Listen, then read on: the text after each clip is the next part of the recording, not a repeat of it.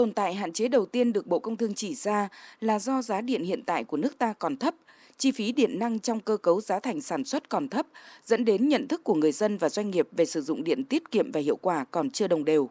Cùng với đó là công tác quản lý giám sát sử dụng điện tiết kiệm và hiệu quả tại nhiều đơn vị, cơ quan, tổ chức còn chưa được quan tâm đúng mức, chưa sát sao trong tổ chức thực hiện chỉ thị 20 của Thủ tướng Chính phủ về việc tăng cường tiết kiệm điện.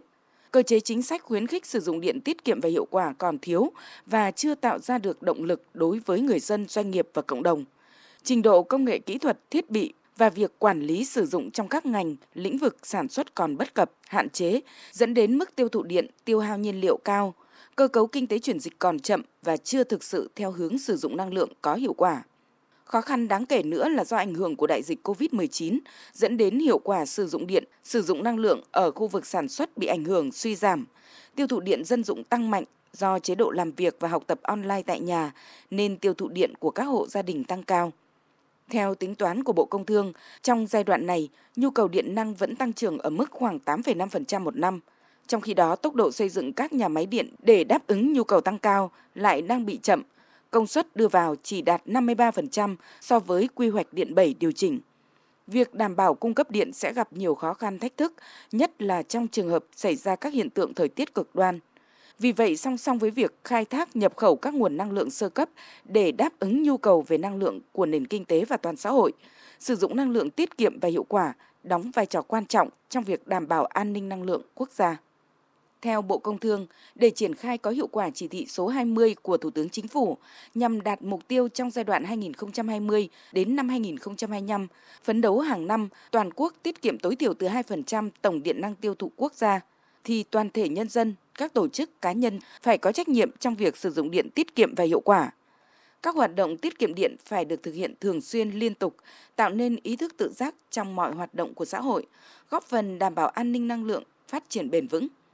Bộ Công Thương cũng đã cùng các đơn vị liên quan xây dựng kế hoạch chỉ tiêu hàng năm cho các lĩnh vực trong giai đoạn này, như giảm tổn thất điện năng trên toàn hệ thống điện dưới 6,5%, xây dựng và tổ chức triển khai kế hoạch tiết kiệm điện trong lĩnh vực chiếu sáng công cộng phải đảm bảo tối thiểu tiết kiệm 20% tổng điện năng tiêu thụ. Trong lĩnh vực thương mại dịch vụ du lịch tiết kiệm tối thiểu 2% tổng điện năng tiêu thụ lĩnh vực nông lâm ngư nghiệp tiết kiệm tối thiểu 2% và lĩnh vực dân dụng tiết kiệm tối thiểu 2,5% tổng điện năng tiêu thụ. Bộ Công Thương nhấn mạnh đến 3 giải pháp chính, đó là giải pháp cải thiện hành vi sử dụng điện tiết kiệm hiệu quả của người dân, giải pháp về kỹ thuật công nghệ phục vụ tiết kiệm điện, giải pháp về triển khai ứng dụng mô hình sử dụng điện, sử dụng năng lượng tiết kiệm và hiệu quả. Đồng thời, kiến nghị Thủ tướng Chính phủ định kỳ tổ chức họp giả soát đánh giá việc triển khai chương trình quốc gia về sử dụng năng lượng tiết kiệm và hiệu quả giai đoạn 2019-2030 và chương trình tiết kiệm điện theo chỉ thị 20 của Thủ tướng Chính phủ.